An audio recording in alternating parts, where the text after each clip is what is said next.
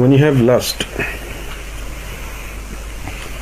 and you have fits of lust, in that moment in time you feel compelled to be dragged into whichever position, into whichever direction your desires want to take you to, and you do not seem to be in control. That is lust.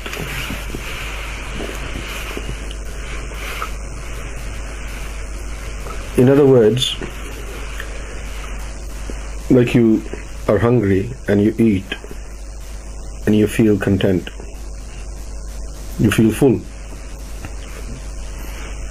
But when you have sex and still there is no sign of fullness, and there is always a burning desire to have more and more and more and more, and you never feel satisfied,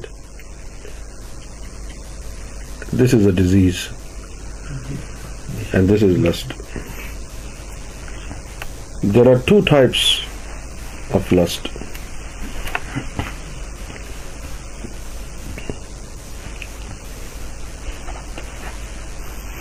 Number one, which is permitted by God, and it is for your, it, it is a permissible allowance, which of course is for your wife. And then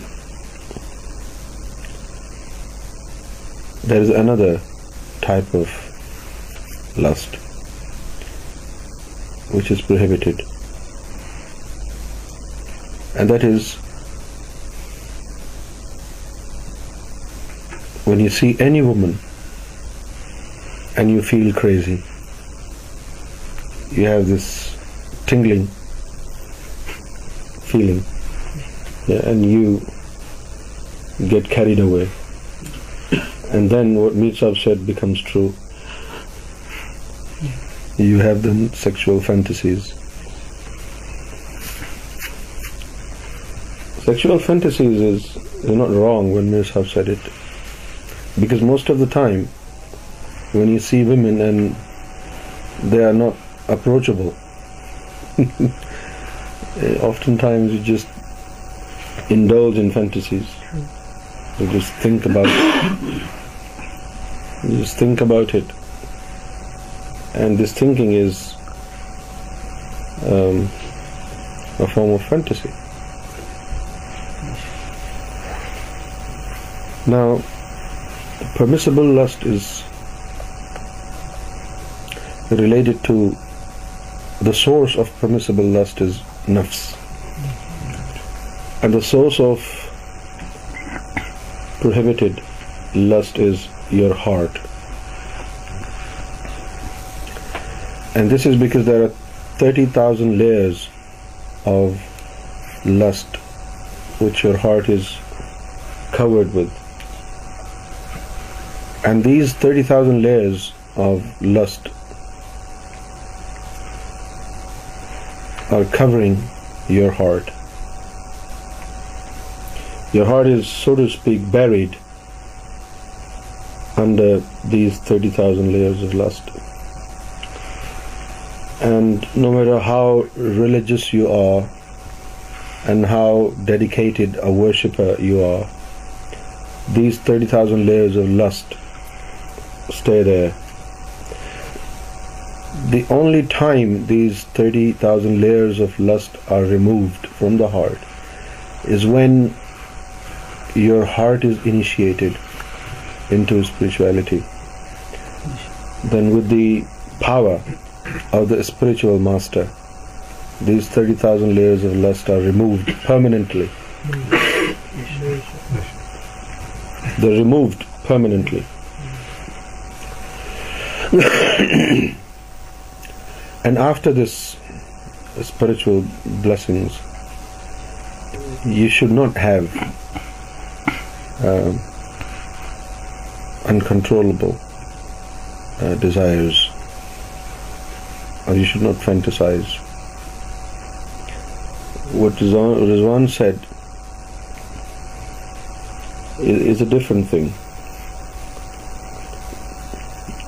The devil, the Satan,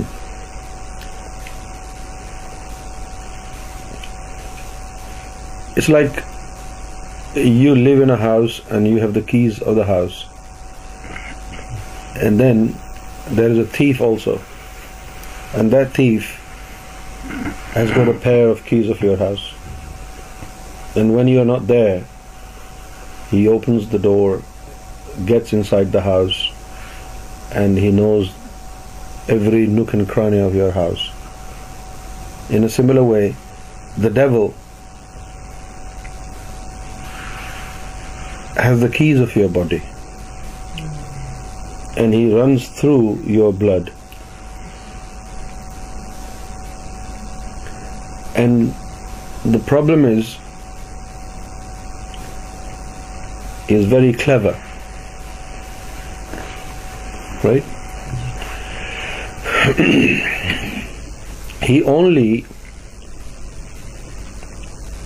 attacks on you in which area you're very weak. For example, some people are more into money than spending time with a woman, right? And some other people are more into a woman than going after money. Some people just talk about sexuality, fantasize, like Musab said, and when it comes to practical, they do not seem to do anything. Maybe for a number of reasons. Maybe they are not physically fit to do it, or maybe they are scared of God. If I do it, I may go to hell. So they do not practice, rather they fantasize about it. Okay? Some people have greed for money, some people have greed for lust, and some other people have some other defects in their character. So how the Satan will deceive one will depend in which area the individual is very weak.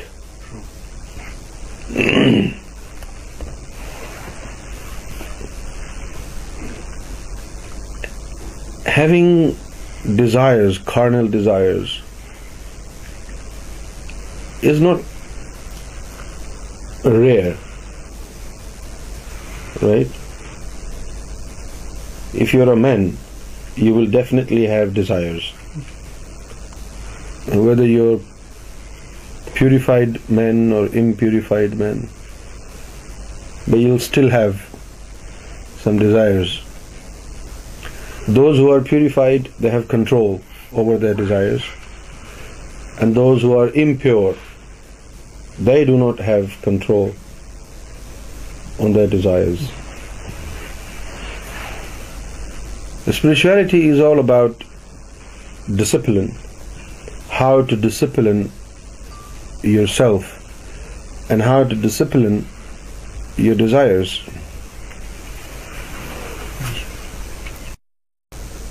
I mean, some people will watch a movie and they will get themselves wet. Right? Some people will go through a Playboy magazine and they will spill it over it.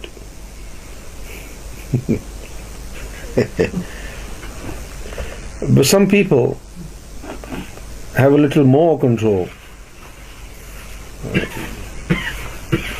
I think.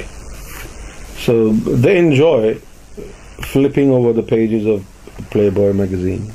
They enjoy it. They enjoy looking at the um, beautiful bodies and faces. However, they are not yet um, um, ready enough to spill over.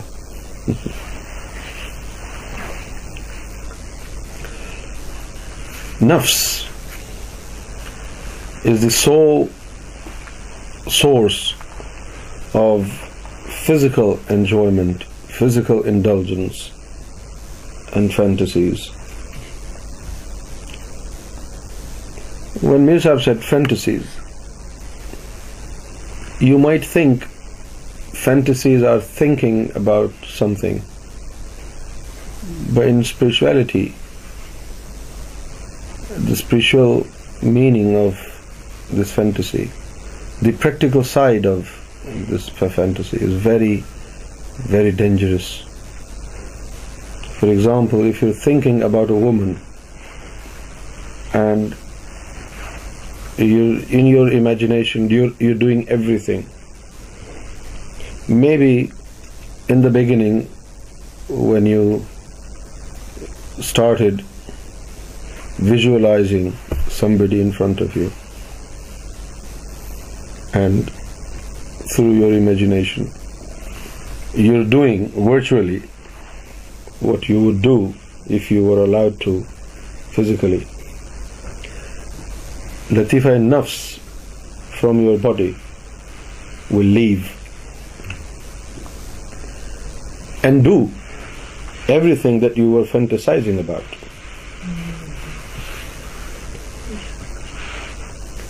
And the amount of nar which you would have accumulated when you did it physically would be more when you did it uh, with your nafs. Mm. Prophet Muhammad said, if you're going through a market, marketplace, and see you see a woman and you feel uh, attracted and you feel lustful, go back home, sleep with your wife and then come back. The lust will go away.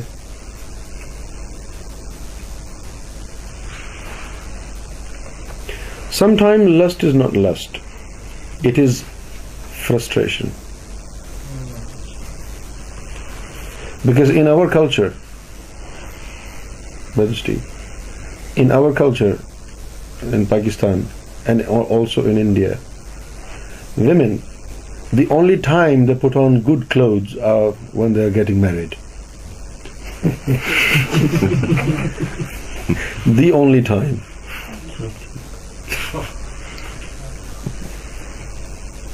Well, in the West, they do it every day. They take care of their body, they take care of themselves, they wear makeup. They do wear makeup in Pakistan, but they don't know how to do it perfectly. You know, they look more ugly.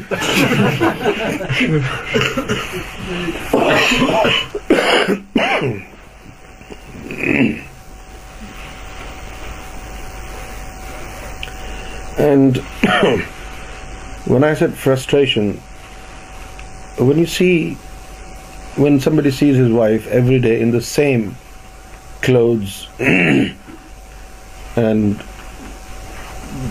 the hair is not combed properly, the face is not washed, right?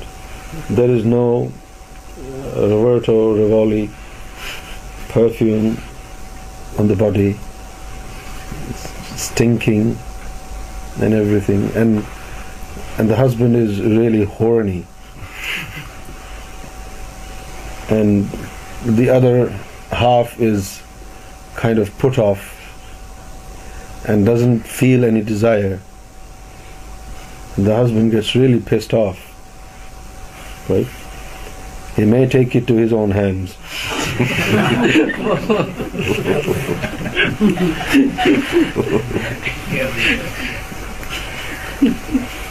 But there is a limit. One day he will find out it's not a hands job. That is not a hand job, is it? So, how did you know?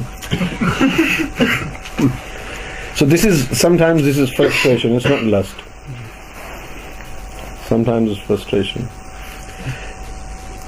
This is why Prophet Muhammad said, the, the woman that you want to marry, she has to be beautiful.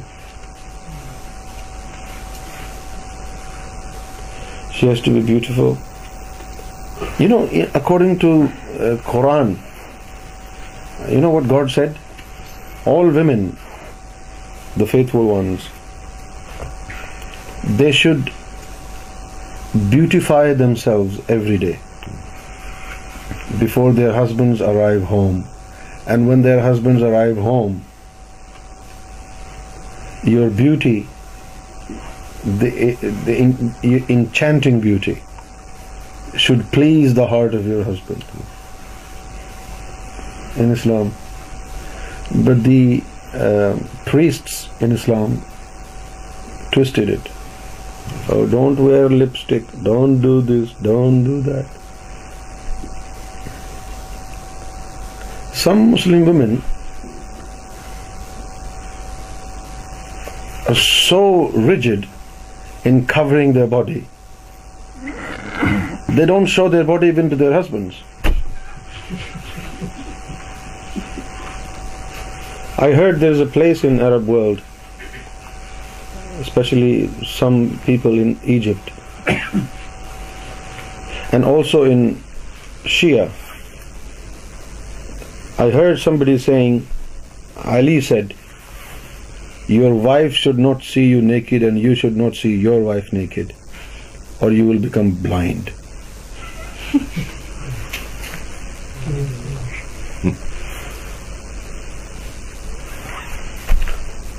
You know, somebody told me in America that some people in that region of the world, they make a hole in their outfits.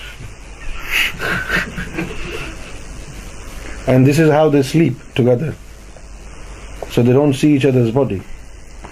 What an unpleasant way of having sex. It's terrible, my son. So the better ke aadmi jo hai na haathon ko takleef. Such an unpleasant way of. It's it's suicidal. What do you think about this, Steve? Huh? Is it? But this comes from the priests in Islam, not from God. I mean, God is really romantic. God said in Quran, all women should beautify their, their, themselves, and when their husband arrive home, you should be so beautiful to the eyes of your husband that he appreciates your beauty. But in our culture, it's different. If there is a, if there is a there is an occasion somewhere, somebody is getting married or there's some party, only then our women uh, put on good clothes, apply perfume, and then go there. And as soon as they come back home, they take them off, put the stinky, stinky ones again.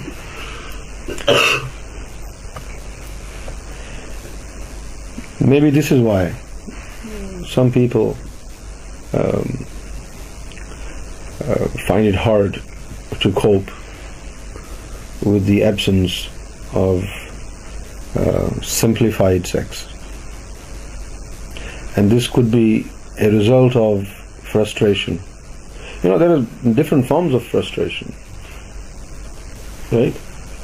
Sometimes Rafaqat has done a ten hours job in his cab and has seen one hundred women, and he feels horny and he goes back home and he wants to enjoy himself, but he doesn't get to. Then he gets frustrated. Am I right, Rafaqat? Yeah, I'm telling you what you go through every day.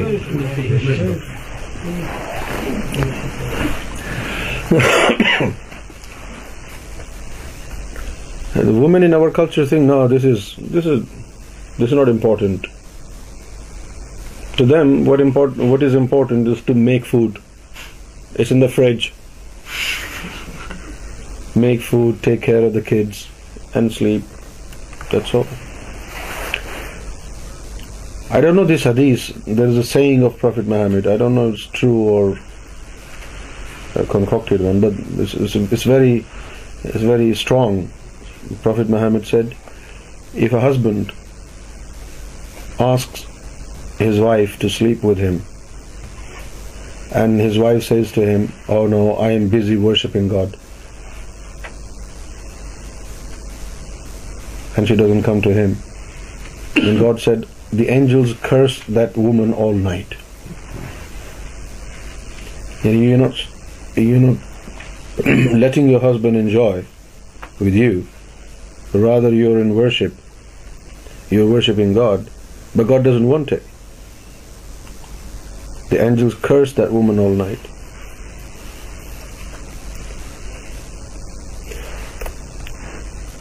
I think, in other words, the job of a woman is not just to clean the house and take care of the kids and take care of the kitchen, but more importantly, it is to take care of the husband, in fuller meaning of the phrase. So some some of the prob some of the people here do not have lust. It is frustration. And then you all know, uh, presentation is very important, right? And the same woman without makeup and without a shower will look like a, a cat, or maybe a bitch, who knows. But if you do a little bit of Photoshop work on her, makeup and shower and everything, she might appeal. She might have a little appeal. Kyun Jaddi?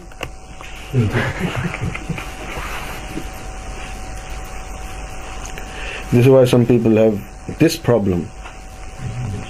Maybe you do not know whether you suffer from lust, but I know who suffers from lust. Because if you suffer from lust, you should not sit with me. One who suffers from lust, he releases so many spiritual, um, what do you call them? Insects. You can't breathe properly. I do not think anybody here suffers from lust.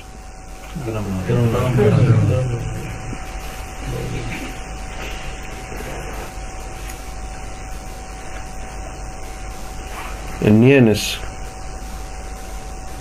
Nearness is the nearness between the souls and between the hearts.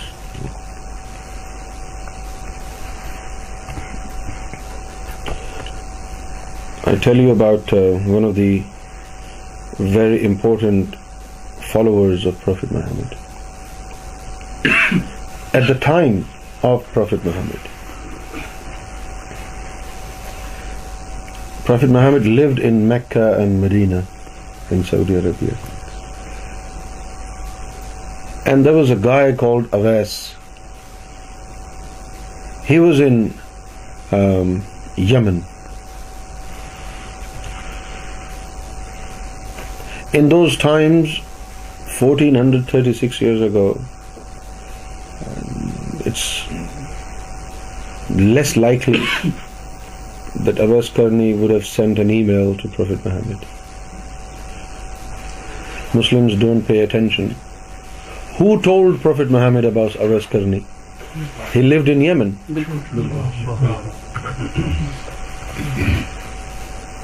fourteen thirty-two years ago. There was no um, proper uh, transportation system. There was no uh, electronic communication available at that time, right? And how did he know about Prophet Muhammad? جی. But he never came to see Prophet Muhammad. He never came to see Prophet Muhammad. But he is the most blessed one. Why? Because Prophet Muhammad saw went to see him and blessed his soul.